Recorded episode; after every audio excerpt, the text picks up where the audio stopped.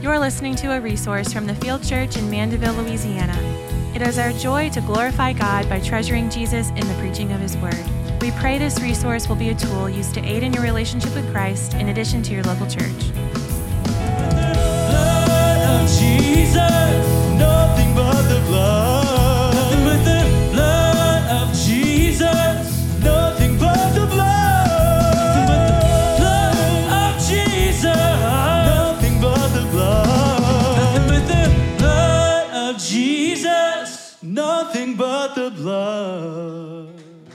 Amen. Good morning, everybody. So glad that you're here this morning, and uh, and so glad that we get to worship together this morning. Luke chapter 12. Luke chapter 12, verses 35 through 48. Luke chapter 12, verses 35 through 48. And before we read for today, we read our passage that the, that the Lord has given us for today. First, let us recite our memory verse uh, for this month, and uh, comes from Luke chapter 2. And Pastor Chad introduced it to us uh, a couple of weeks ago, and we talked pretty extensively about it last week. So if you weren't here last week, I really, really encourage you, not only for the memory verse, but also for just the, the part A of, of this particular uh, section. You, you want to go back and listen to last week's message. It's going to give you the doctrine of Christ's second coming. It'll bring just a lot of clarity to your mind about, about uh, having understanding about the doctrine of the second coming. We're looking at something on the ceiling. I'm not sure what it is. Oh, a wasp. Okay, just let's, uh, we'll trust God with that wasp, okay?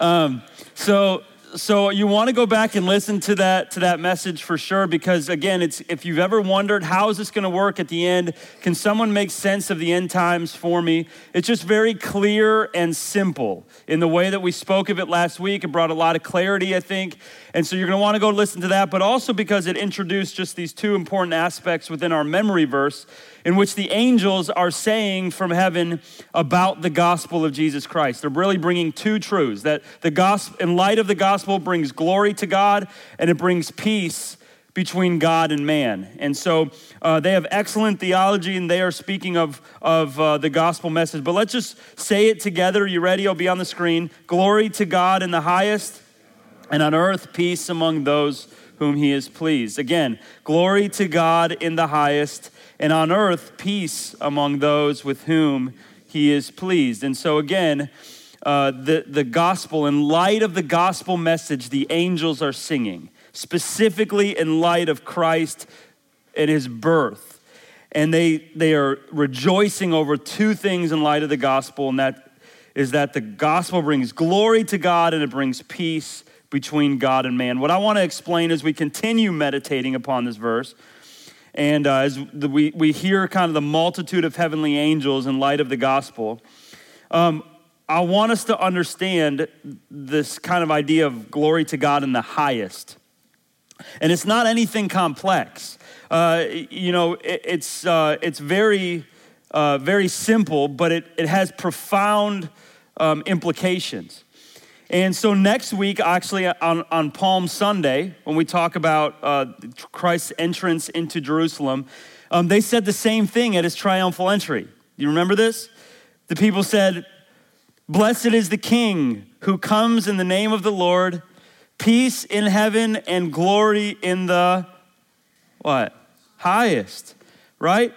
Well, the idea comes from just uh, God's reign and rule in the highest of places, which has implications. It's like what Psalm 69 says Let heaven and earth praise him, and seas and everything that moves in them.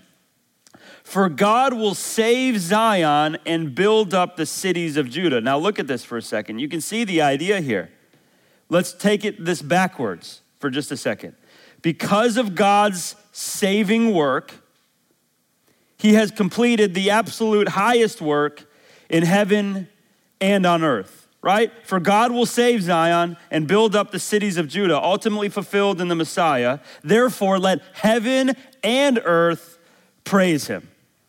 He has glory in the highest of places because of his saving work. This is the most glorious work in all of heaven and all of earth. So even the highest heavenly beings praise God, give glory to God because of his love and his power and his wisdom and his might in the gospel of Jesus Christ.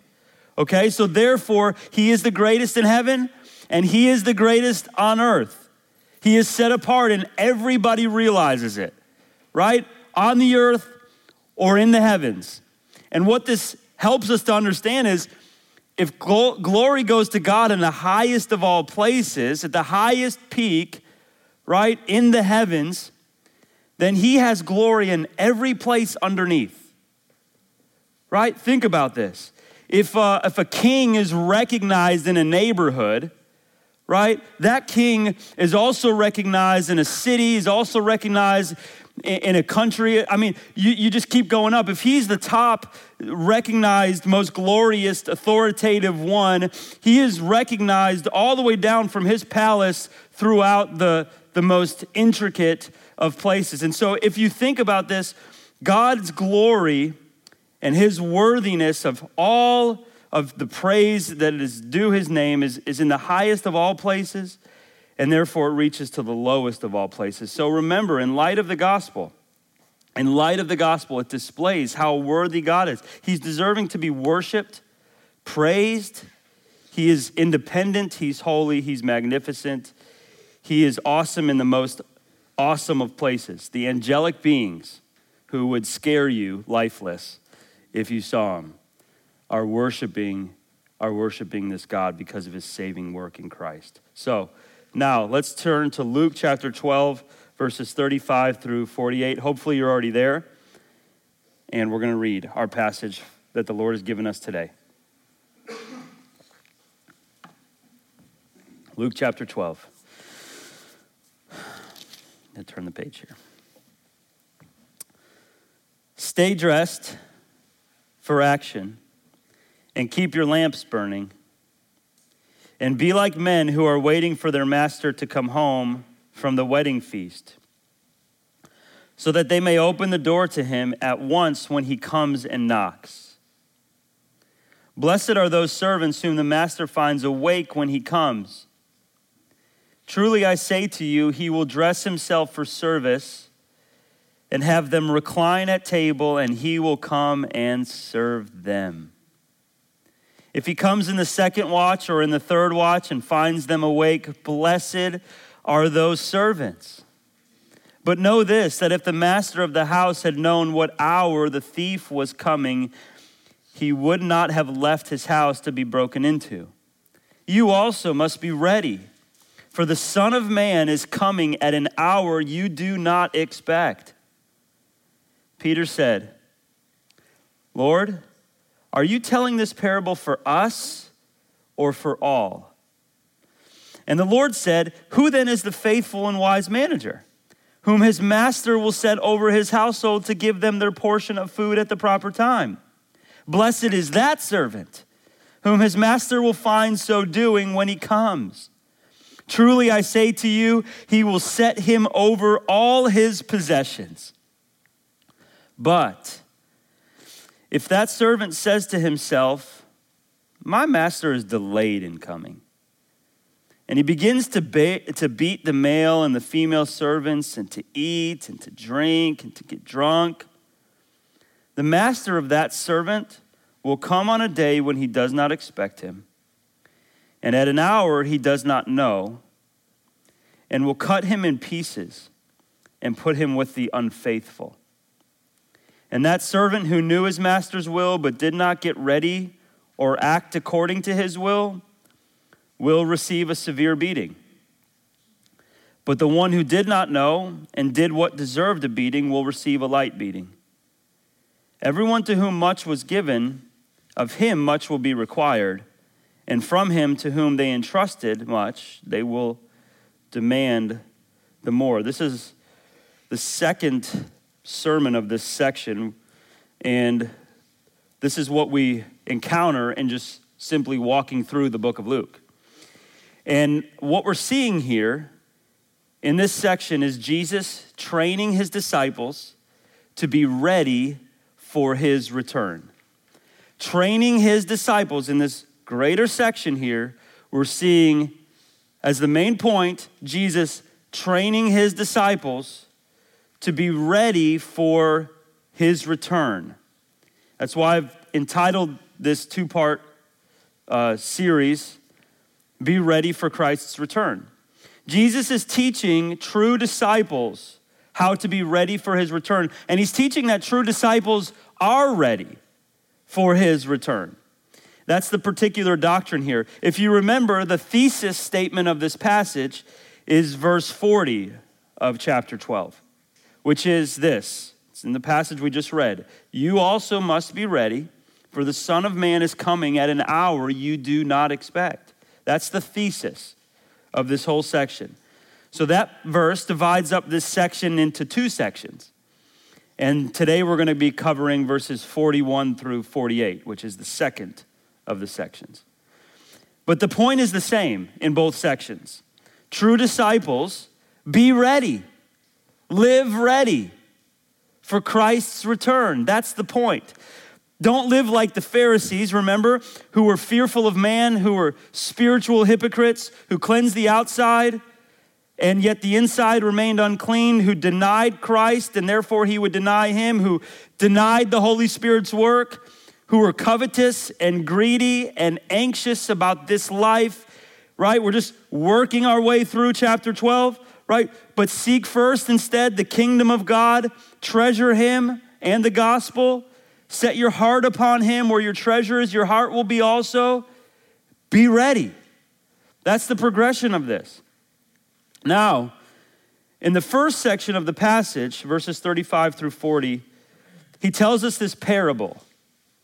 And it's a series of metaphors. It's really one parable, it's one picture, it's one story, but it, it incorporates a series of metaphors to illustrate a truth. A parable comes alongside a truth to bring clarity to a truth. A story, oftentimes fictitious, to come alongside the truth and to bring clarity to the truth. But as we've seen these series of metaphors, stay dressed, keep your lamps burning, be like men waiting for the master to return from the wedding feast, open the door when he comes the, the master of the house who's ready for the thief. And, and we see, we, we've saw all, all these metaphors. We've seen all these metaphors. And really, they're a picture of what it looks like to be ready. And so Jesus is helping his disciples, training his disciples to be ready. So, what we saw again was the pictures of readiness last week. How can Jesus help you be ready? Well, take heed to these, to these uh, metaphors here. And then we saw the blessings of readiness. That was our second point, which Jesus talks about. Blessed are those servants whom the master finds awake. When he comes, he will serve them. And referencing the wedding banquet of the Lamb, where Christ will serve you. Right? And then we talked about the endurance of readiness, the, ble- the picture of readiness, the blessing of readiness, and the endurance of readiness. It's going to take endurance. All of these pictures are, I don't know when either I'm going to die or Christ is coming back, which here in this context, it's Christ coming back. Therefore, I'm just got to stay ready. I just got to endure. I got to be like a master waiting for a thief at all times, right? I got to have a lamp burning at all times. I got to be dressed at all times. So it takes endurance. So, specifically, now in verses 41 through 48, Jesus is applying this parable to the believer and the unbeliever. It has implications for both. That's the main point of this these verses now, verses 41 through 48. Jesus is constantly referencing the parable that he just spoke. That's like the foundation. You have to have that for what he's saying now because he's constantly referencing back to the parable. And by doing so, he's applying the parable of what he just said to the believer and to the unbeliever meaning it has implications for everybody. Everybody should listen, right? And Jesus is making that clear in this section. Jesus, Peter's saying, Who's this to? And Jesus says, Everybody. Everybody needs to be ready. right? So that's what's going on here. In other words, how this parable applies to everybody. And this is rather easy to figure out. I mean, you don't, you don't need much to, to, to understand this. It's pretty clear, right? You can, it's not hard to figure out what he's saying here. Okay? He's referencing the parable he just spoke of. He's referencing it the whole time and speaking of how it encompasses everybody. Okay? So everyone needs to be ready for Christ's return.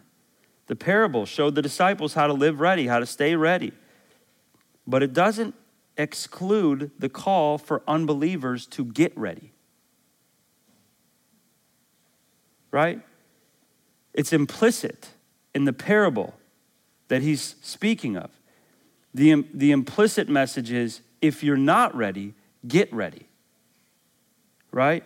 So, how do we get ready? Well, we get ready first through the gospel of Christ, through salvation through trusting in the message of Christ and his life and his death and his burial and his resurrection on behalf of you and your sins to provide forgiveness, that you would repent of your sins and trust in the merit of Christ alone for the forgiveness of your sins. And then it looks like sanctification, not only salvation, but sanctification, living ready, being centered upon the gospel, seeking first his kingdom, being about your father's business. Right? This is what it looks like to be ready. Therefore, everyone in this room needs to be ready. So, Jesus told a couple of parables that I want to read before I give you the preview of the points, and then we'll move into the passage that you can see kind of just the implications for everybody, for the believer, for the unbeliever. Luke chapter 21 says this But watch yourselves, lest your hearts be weighed down with the dissipation and drunkenness and cares of this life and that day come upon you suddenly like a trap. For it will come upon all who dwell on the face of the whole earth. Who will it come upon? All. But stay awake at all times, praying that you may have the strength to escape all these things that are going to take place and to stand before the Son of Man. Everybody. Second Peter chapter 3, this is the whole chapter right? This, and this is just an intro verse for us. So let's read the whole chapter of uh, 2 Peter chapter 3 real quick.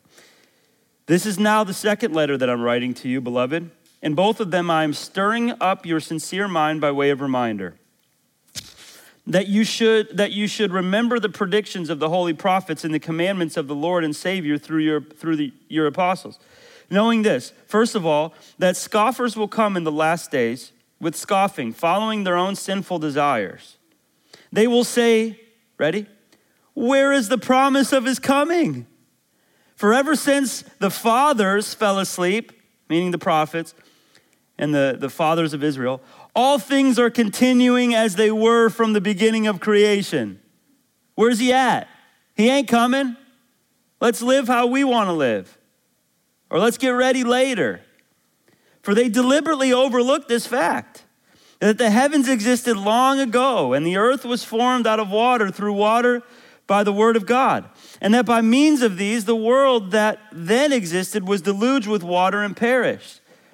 But by the same word, the heavens and the earth that now exist are stored up for fire, being kept until the day of judgment and destruction of the ungodly, which we talked about the progression of that last week.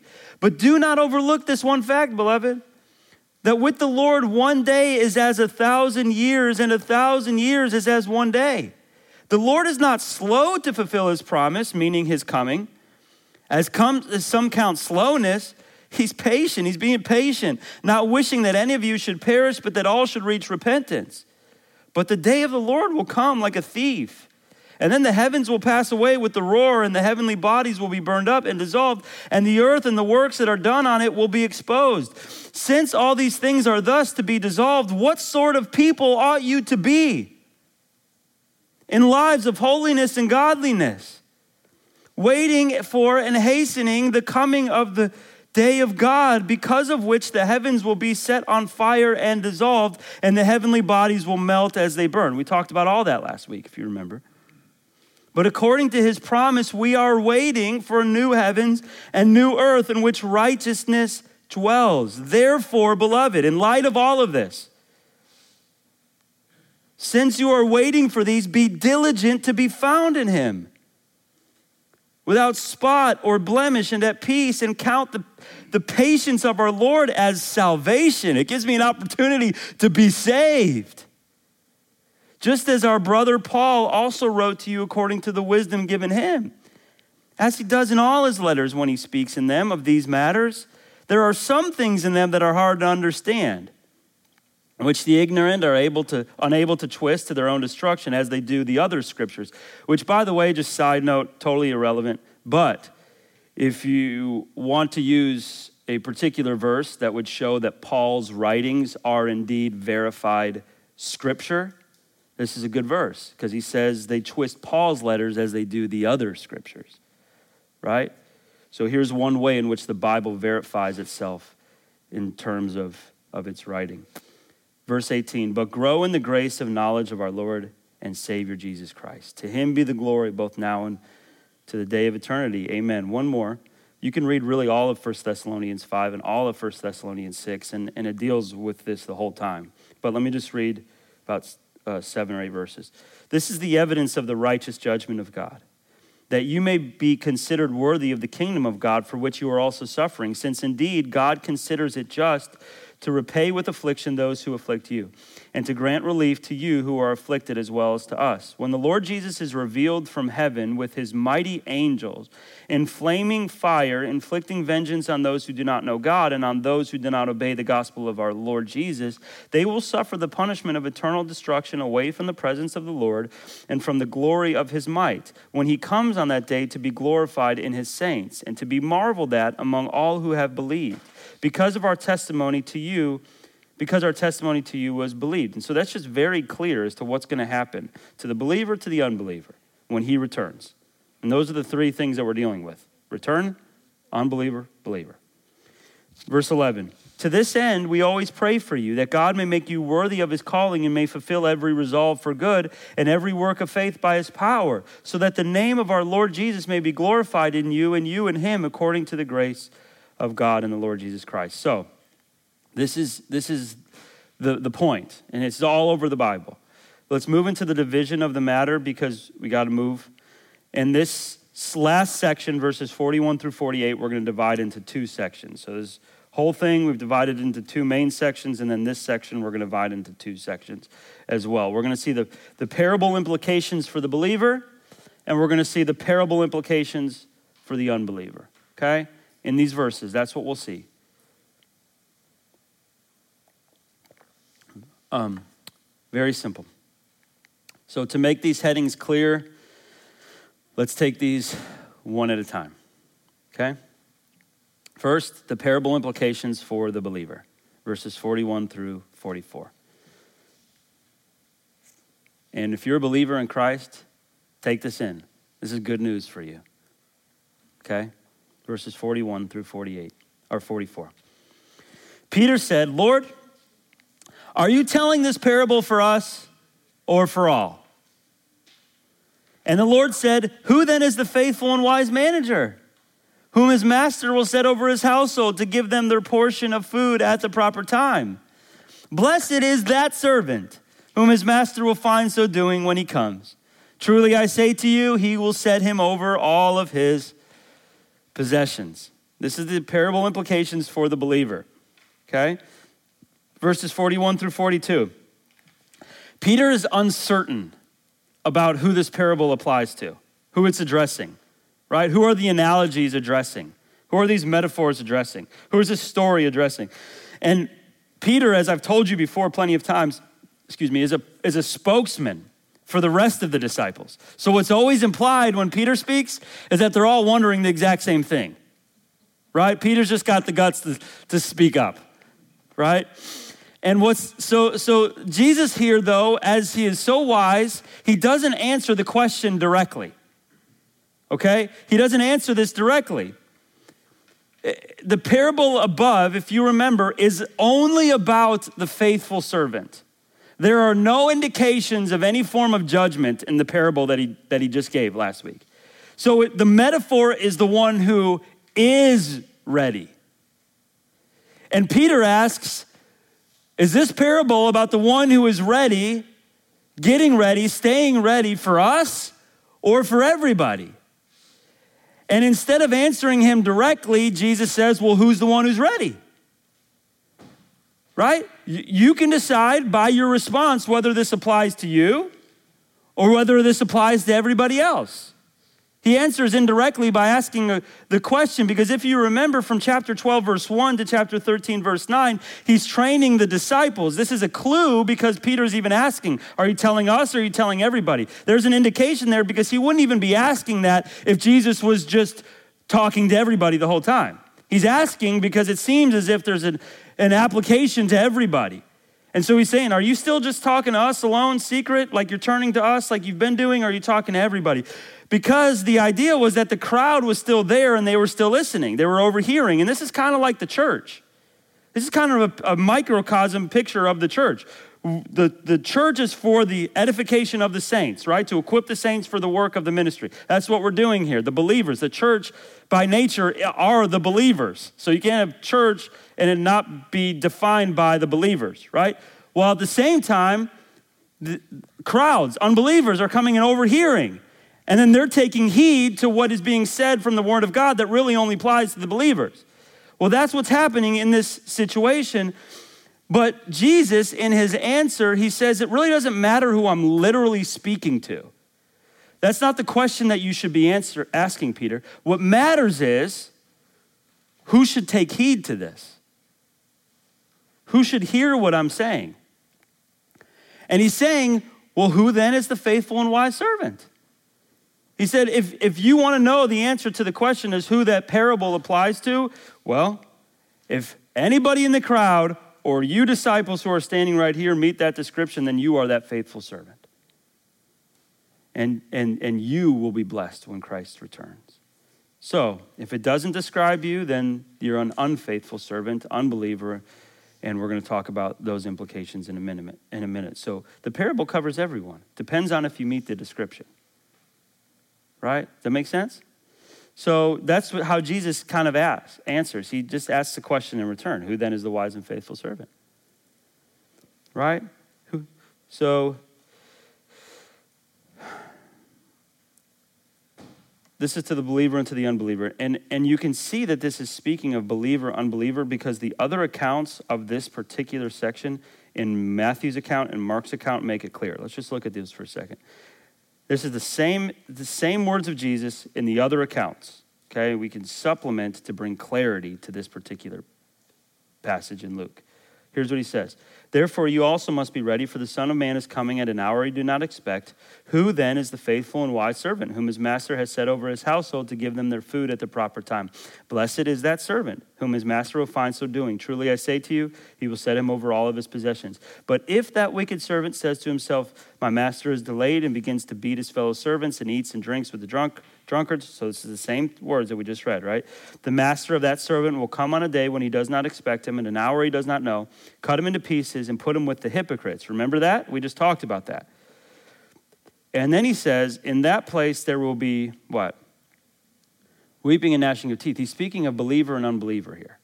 It's clear, brings clarity to us. In Mark's account, he says this but concerning that day or that hour, no one knows, not even the angels in heaven, nor the Son of, uh, nor the Son, but only the Father. Be on guard, keep awake, for you do not know when the time will come. It is like a man going on a journey when he leaves home and he puts his servants in charge each week, uh, each with his work, and commands the doorkeeper to stay awake. Therefore, stay awake, for you do not know when the master of the house will come in the evening or at midnight or when the rooster crows or in the morning, lest he come suddenly and find you asleep. And what I say, I say to who? To who? Oh, there's the answer to Peter's question. Jesus, who are you speaking to? Who's he speaking to? Oh, it brings real clarity. And he's speaking to them, therefore, to the believer and to the unbeliever. Okay? Everybody's got to get ready. So in verse 42, he says, he says, who then is, right? Meaning, Meaning, when Jesus responds, he's saying, well, depends on if you meet the description. And I'm not going to read it just for the sake of time, but in Luke chapter 19, you see the parable of, of the, the talents, or uh, here it's used the, the uh, minas. And, and here's the deal ready? when the master goes and he comes, it dep the, the, the response of the master to the servant was dependent upon if that, if that servant bore fruit, multiplied the talents. Now, in the parable of the parable of the talents, it's often misused. That's dealing with faith and the gospel. Okay, can you apply it to giftings? You sure, but it's dealing with faith and the gospel. So, will the master come back and find someone who has genuine faith and therefore is multiplying their faith? Or one who is afraid of the world? I was afraid, master, you sow where you do you reap where you do not sow, meaning the world doesn't want you in this world. And so, therefore, I was afraid to multiply, and therefore, it's an evidence that I have zero faith in the gospel. That's what that parable is about. Will he find that faith? But it depends on what, what the master did while he was gone, right? That's the evidence of the faith. And so, that's what Jesus is saying here is, is it depends. Who's this parable applied to? Are you the faithful servant? Are you an unfaithful servant? Okay, so, so now when he says this, he says, who then is the faithful and wise manager? Faithful, pistos in the Greek. In the New Testament, this is always used for the term of believing. The believing. Who is the believing? Right? Someone who has been born again, redeemed by the gospel. I'm just bringing clarity to this. Okay? So, and then the NASB adds the word sensible. What does it say in our translation? Faithful and what? Wise the, the Greek word phronimos, which is the res- sensible, meaning wise as a result of salvation. Okay, listen. Sensible, wise as regard of salvation. The gospel of, of God is described as the wisdom of God. Look at this, 1 Corinthians 1. And because of him, you are in Christ Jesus, who became to us the wisdom from God, righteousness, sanctification, and redemption. Before you're born again, the gospel message is not the wisdom of God. It's the foolishness, right? So here's what he's saying Who then is the faithful and wise manager? Who is the believing? Who is the believing? And who is the wise? As a result of salvation, knows God, knows his will, servant. That's the question as to who this applies to. So here's, I mean, ask yourself is that you? Are you the believing and being made wise by God's word. All of this is important in light of Christ's return. So look at the te- look at the text with me. Look at it. Ready? And the Lord said, "Who then is the faithful, the, or the believing, the wise as a result of salvation? Manager." But manager here is literal steward, servant. He's referring back to the parable, right?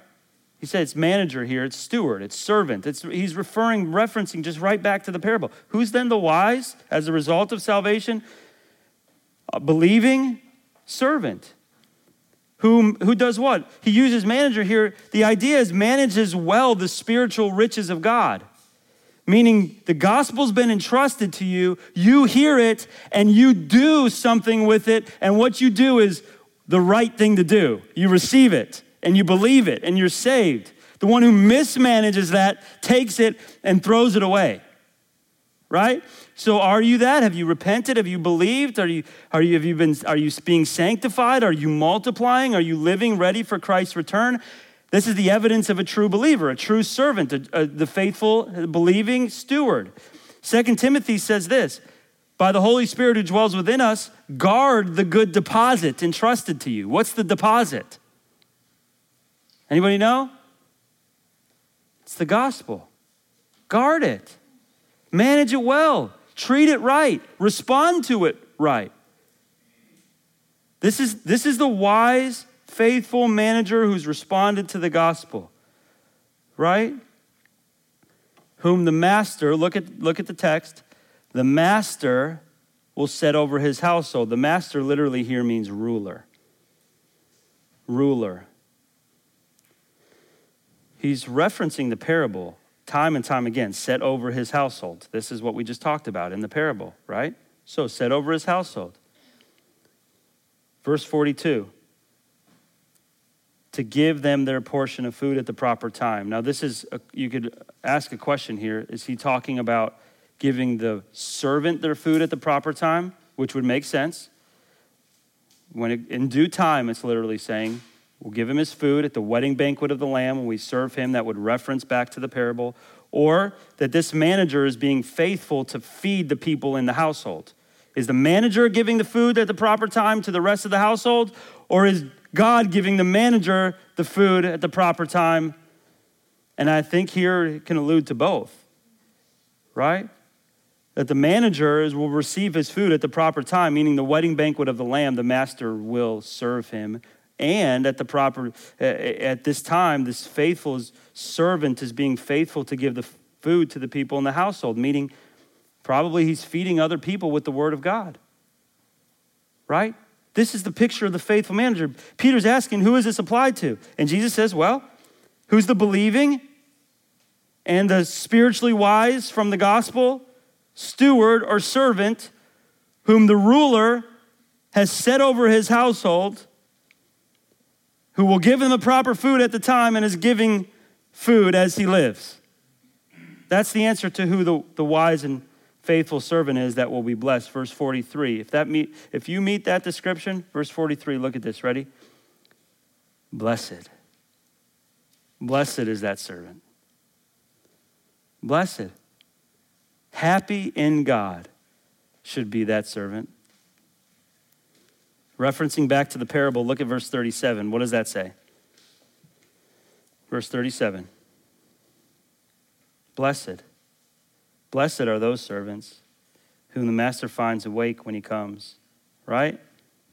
Verse 38. Blessed are those servants. saying the same thing here. Blessed when he comes. Referencing the parable, when the master comes. So that's the illustration here.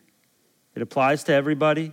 It depends on whether or not you have responded, that you are the wise, saved, faithful, living faithful, wise in light of the gospel, steward, servant of God, feeding his people, waiting to be fed by him.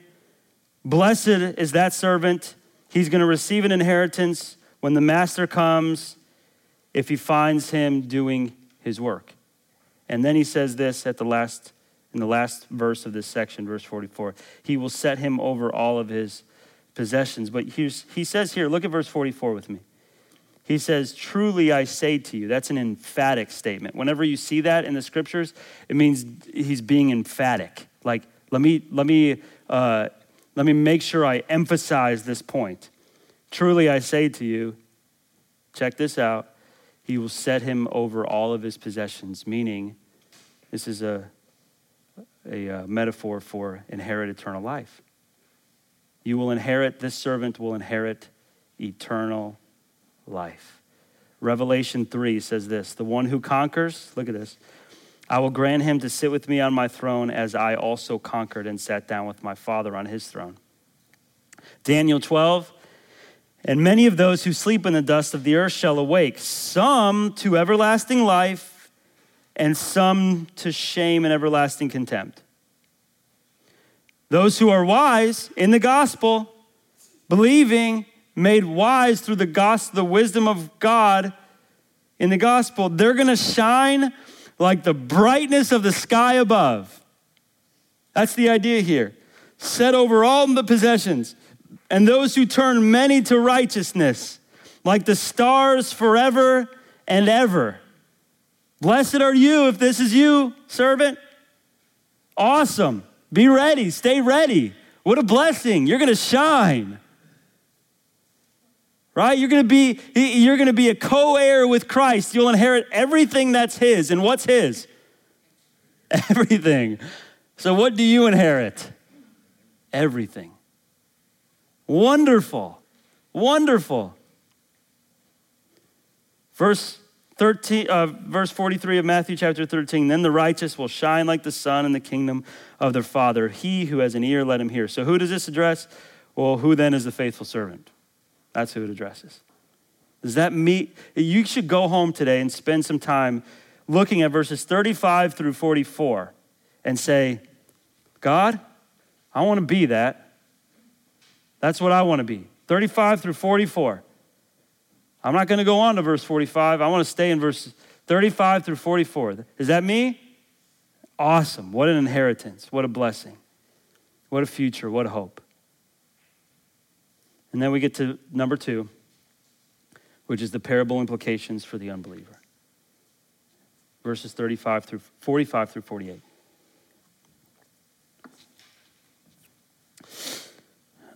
So let me read these verses. But if that servant says to himself, My master is delayed in coming, and begins to beat the male and female servants, and to eat and to drink and to get drunk, the master of that servant will come on a day when he does not expect him, and at an hour he does not know, and will cut him in pieces and put him with the unfaithful. And that servant who knows his master's will but did not get ready or act according to his will will receive a severe beating. But the one who did not know and did what deserved a beating will receive a light beating. Everyone to whom much was given, of him much will be required, and from him to whom they entrusted much, they will demand the more. This, by contrast, is the unfaithful servant. Okay? This is the unbeliever. So, this is how Jesus is saying, Who's the faithful servant? But here are the implications. If you don't meet that standard and you're the opposite, then these are the implications for you. You're the unfaithful servant. Right? And so it's here's here's the overall determining factor of the one who falls into this category. It's the one who ignores what he says in verse 40, which is be ready, for the Son of Man is coming at an hour when you do not expect. Be ready. Salvation, sanctification. The one who falls into this category has ignored that statement. Right? And there's some reasons why. This makes it really clear. So stay with me. Okay? Verse 45, but if, meaning, or and if, literally, meaning there's a, here's a contrast here. It applies to both. We've seen the, the side that meets the standard. Now let's see the implied other side that doesn't. If that servant, it's interesting here because the word that's used here is slave. So there's these subtleties that he's speaking to the other side here. If that slave contrasts to the faithful, sensible steward, slave, right? Says to himself, Ooh, look at this. Wait, notice this says to himself, Where was the other man's wisdom coming from? The gospel. Faithful, believing, sensible, wise in light of the gospel. Here, this man's wisdom is coming from who? Self.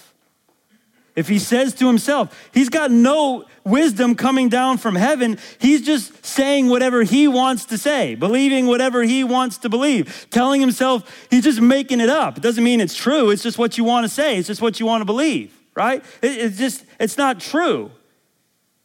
You could say that, it's just what you're saying is just not true. He's saying that about himself. He says whatever he wants to say, and what is he saying? He's saying this my master, even though it's not true, he's saying it to himself and believing it, my master is delayed in coming. Or it's going to be a long time before he comes. It's going to be a long time before he comes. I don't have to be ready yet. I'll get ready later. I'll live how I want to live right now with Jesus as maybe second or third or fourth or fifth, or I'll believe maybe on my deathbed. There's no what we call urgency to receive the gospel and to be sanctified in Christ. Right? I'll do it later. I got time. Let me, let me love the world first. Let me be satisfied in the world first. Let me continue in the wisdom of the world first. Unfortunately, that is the evidence that there is no salvation, that there is no sanctification. It's like the anxious passage that we just looked at a few weeks ago. It's concerned with this life. So I'll just wait. So,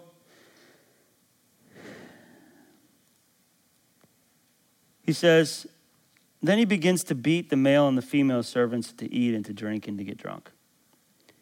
And the idea here is just full of disobedience. And it might not look blatant disobedience. In could be in the heart, but both sl- beats men and women both both here idea is destruction, no spiritual faithfulness. Second Peter speaks of something like this and many will follow their sensuality. Because of them, the way of the truth will be blasphemed. And that doesn't have to be blatant. If you follow your own sensuality, you follow your own goals in your own life, and you call yourself a Christian, then the people who are watching your life will say, oh, maybe I can live half hearted too, wait till later and still be a Christian. The way of the truth is being blasphemed. Right? So if you, especially if you call yourself a leader in the church, been a Christian for a long time, and you're like half-hearted, half in, half out, the way of the truth is being blasphemed. Because that's not at all what the scriptures say. The scriptures say, take up your cross daily, follow me. In their greed, they will exploit you with false words. Their condemnation from long ago is not idle, and their destruction is not asleep. He says, eat, drink, and get drunk. Romans 16 says, contrary to the doctrine that you have been taught, which is the scriptures, the doctrine, the right doctrine, the right scheme of teaching. That's doctrine. Scheming, the scheme of teaching, the right scheme of teaching, avoid them. For such persons, look at this, do not serve our Lord Christ, but their own appetites. And by smooth talk and flattery, flattery they deceive the hearts of the naive. So instead of this man, listen, instead of this man stewarding well, the believing, the wise, he's speaking to himself, he's believing from his own words, and he's not managing well the spiritual riches of God in the household of God. Instead, he's exploiting them and using them for his own pleasures. He's not feeding the servants around him, He's getting drunk with them and beating them. And the idea here is that we are all created under the rule of God to know God, to steward His creation, to bring His kingdom to earth, to be His image bearers, to receive the gospel and then live for Him. And when we use God's world for our own gluttonous and drunken pleasures, to bring destruction for our own our own goals, our own means, our own plans, our own destinies, we're being unfaithful. We're being the unfaithful steward, the unfaithful slave. When you don't realize that you're just a servant waiting for your master to return, and everything in the household is his. And we, we steward it, but that only comes to the one who believes, the only one who is wise and sensible from the gospel. Right? The, the, the abuse, and here's the illusion of that. Here's the illusion is that this servant thinks that he has plenty of time to live in sin before the master returns. Isaiah 56 says this His watchmen are blind, they're all without knowledge. They're all silent dogs. They cannot bark. They're dreaming, they're lying down, they're loving to slumber. The dogs have a mighty appetite, they never have enough. But they are shepherds who have no understanding. They have all turned to their own way, each to his own gain, one and all. Come, they say. Watch this. Come. They're telling people, come, let me get wine. Let us fill ourselves with strong drink. And watch this, ready? And tomorrow will be like this day. Great beyond measure. Tomorrow is going to be the same as this day. Lord ain't coming. He won't be here tomorrow. Don't worry. Tomorrow's going to be just like today. Right? No urgency. Maybe I'll live how I want to live and I'll turn to God at the end. It's foolish because, as Christ just said, He will come at an hour you do not expect. Right? That's the whole point of this. So you can see how this fits together. But what's even worse is it fails to take into account the doctrine of apostasy. Now, not that, that, not that anyone who is truly a believer in Christ will, can turn away from Christ or lose Christ, but that God may just give you over to your hard heart. And the point is, you're no longer in a place where you can repent and believe. That's a scary thing to toy with. Don't toy with that. If you're waiting till later, Hebrews 10 says this For if we go on sinning deliberately after receiving the knowledge of the truth, then there no longer remains a sacrifice for sins, but a fearful expectation uh, of judgment and a fury of fire that will consume the adversaries. Anyone who has set aside the law of Moses dies without mercy on the evidence of two or three witnesses. How much worse punishment do you think will be deserved for the one who has trampled underfoot the Son of God and has profaned the blood of the covenant by which he was sanctified and has outraged the spirit of grace? For we know him who said, Vengeance is mine, I will repay, and again the Lord will, be, will judge the people. It is a fearful thing to fall into the hands of a living God. So the danger here in verse 46 we see is the, the faulty miscalculation of the master's return. Look at verse 46. The master of that servant, he will come on a day when he does not expect him, and at an hour he does not know, and will cut him into pieces and put him with the unfaithful. Now, to literally cut him into sunder, pieces, meaning it's a drastic measure, meaning symbolizing judgment of the wicked. It can be translated, he will cut him off. Psalm 37 9. For the evildoer shall be what? Shall be cut off. Right? The heritage decreed from, man, from, from him to him by God. Matthew 7, the idea here. On that day, many will say to me, Lord, Lord, did we not prophesy in your name, cast out many demons in your name, do mighty, many mighty works in your name? And then I will declare to them, I never knew you. Depart from me, you workers of lawlessness. Matthew 13, so it will be at the end of the age. The angels will come out and separate the evil from the righteous and throw them into the fiery furnace. In that place there will be weeping and gnashing of teeth. And so this is just the this is what he's saying here. This is just what he's saying. Right? This is where we find ourselves as we make our way through Luke, and this is this is what he's saying. But here, let me point this out. Verse 46, it says, He will put him with the unfaithful. The literal translation of this is, He will put him with the unbelievers. Remember, he talked about how faithful the translation of believing, and here the unfaithful, the unbelievers. Okay? So, the fact that he's using the word unbelievers here, the metaphor becomes now a reality. Okay? Stay with me. A few more things. The pleasure of this man that he had while the master was gone is now becoming an eternity apart from the master where there is punishment. And it's going to happen quick. That's what's being said here. Verses 47 through 48. And that servant who knew his master's will but did not get ready or act according to his will will receive a severe beating, but the one who did not know and did, and did what deserved a beating will receive a light beating. You might be confused by that. I understand that there's what, what's happening here is that Jesus is indicating that there will be a degree of punishment that will somehow vary. He's already made mention of the rebellious slave, the outrightly rebellious slave who will receive the, the worst of all punishments. But now there's two more types that have somehow a varying degree, which gets progressively lighter, but still accountable nonetheless. Okay? So, this one, verse 47, stay with me because this applies to you. I hope it doesn't, but this applies to us. We should take heed to it. I'm not talking to anyone particular, right? Like, oh, me? Verse, verse 47. This is not the rebellious, this is the second. Okay, there's three, three pictures. This is the second. This is not the outrightly rebellious, but this is the one who is preoccupied. It's not defiantly wicked, but the one who is distracted. Okay? Verse 47 the servant who knew his master's will but did not get ready or act according to his will will receive a severe beating. He knew, but he didn't obey.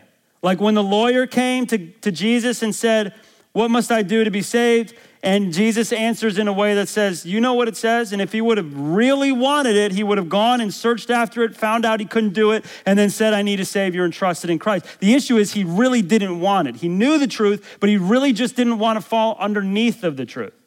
That's the idea here, right? So it's those who instead seek eternal life, but, I mean, who quote unquote seek eternal life, but then don't really want that.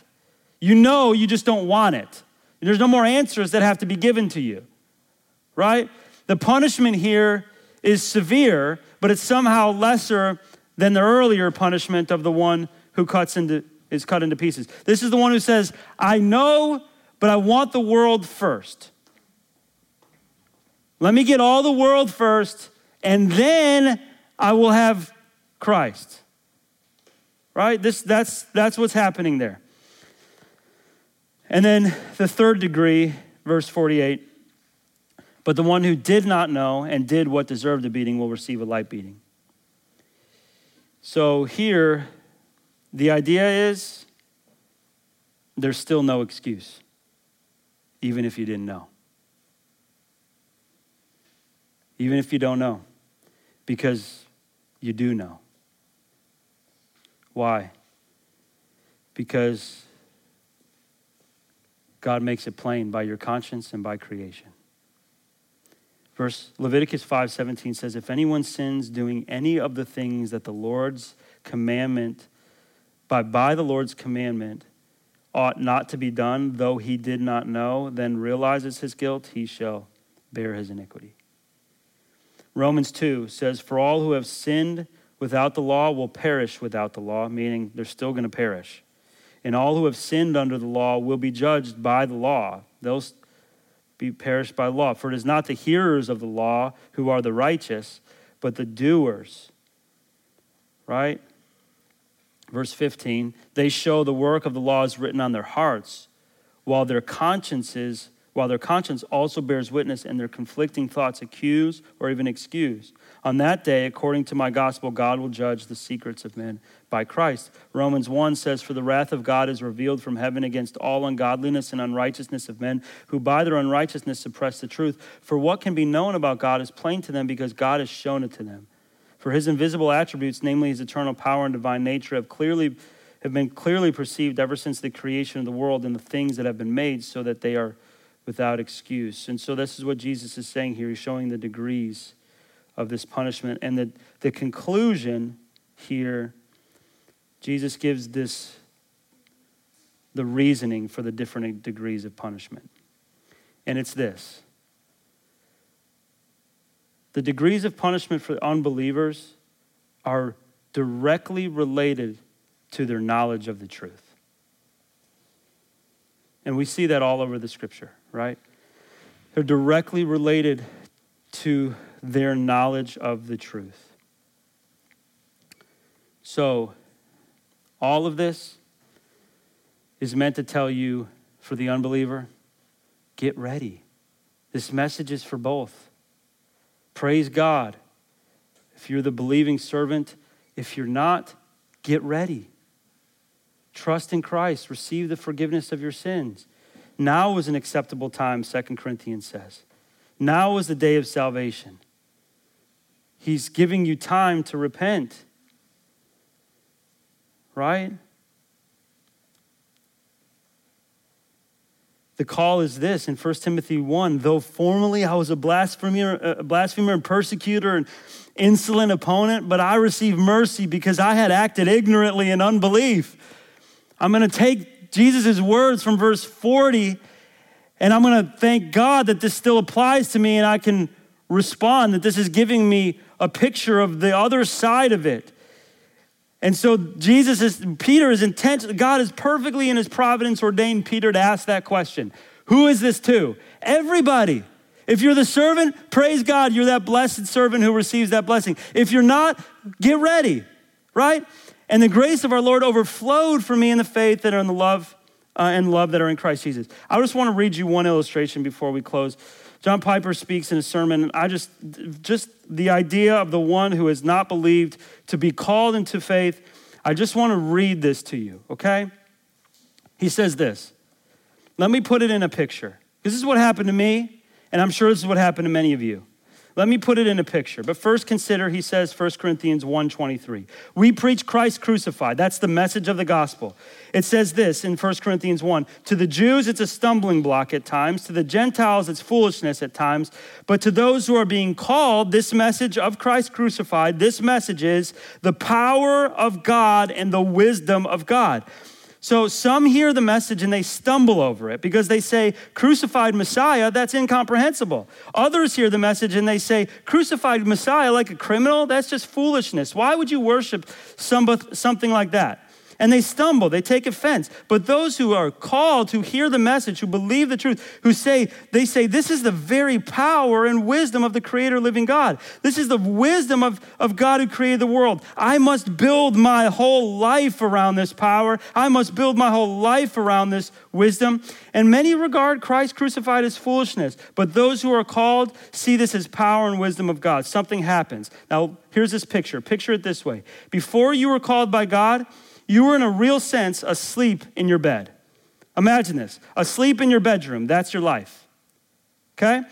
Into your bedroom, uh, uh, sleep in your bedroom, that is your life. Okay? Into your bedroom, Christ walks stands at the foot of your bed and he is risen, and yet scars are there, maybe blood still dried on his side, and he is glorious in his Calvary love. He's risen and he has radiance and he's foot, standing at the foot of your bed, and he is magnificent and gloriously real, but you're asleep.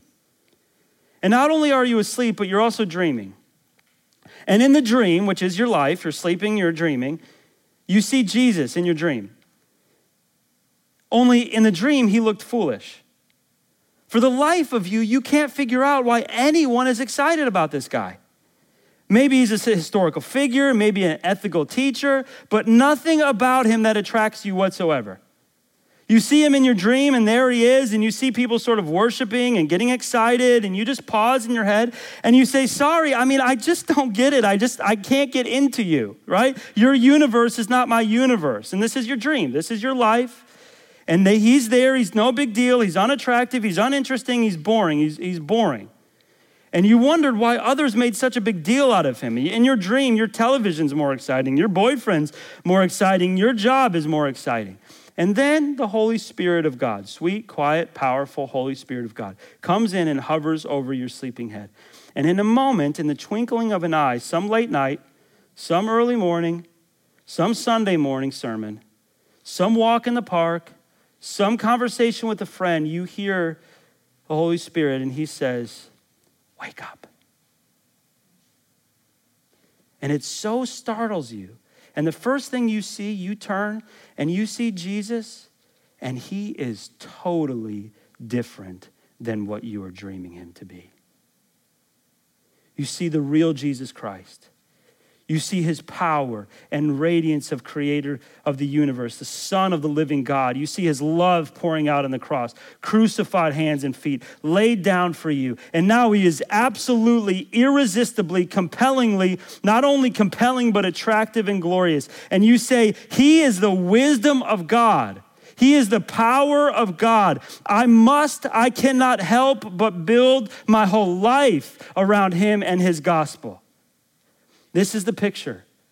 And the question is have you responded like that? Have you been called? Have you awoke to the, to the real Christ in light of his truth, and therefore you're ready for his return? And I just pray that that would happen to you.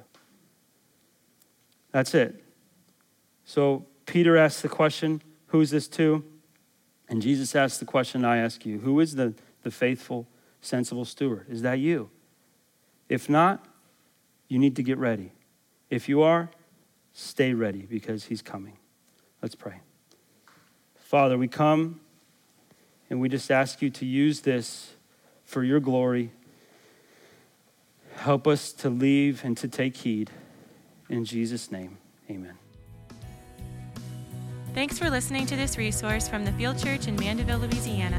We pray that it helps you joyfully make Jesus Christ your treasure.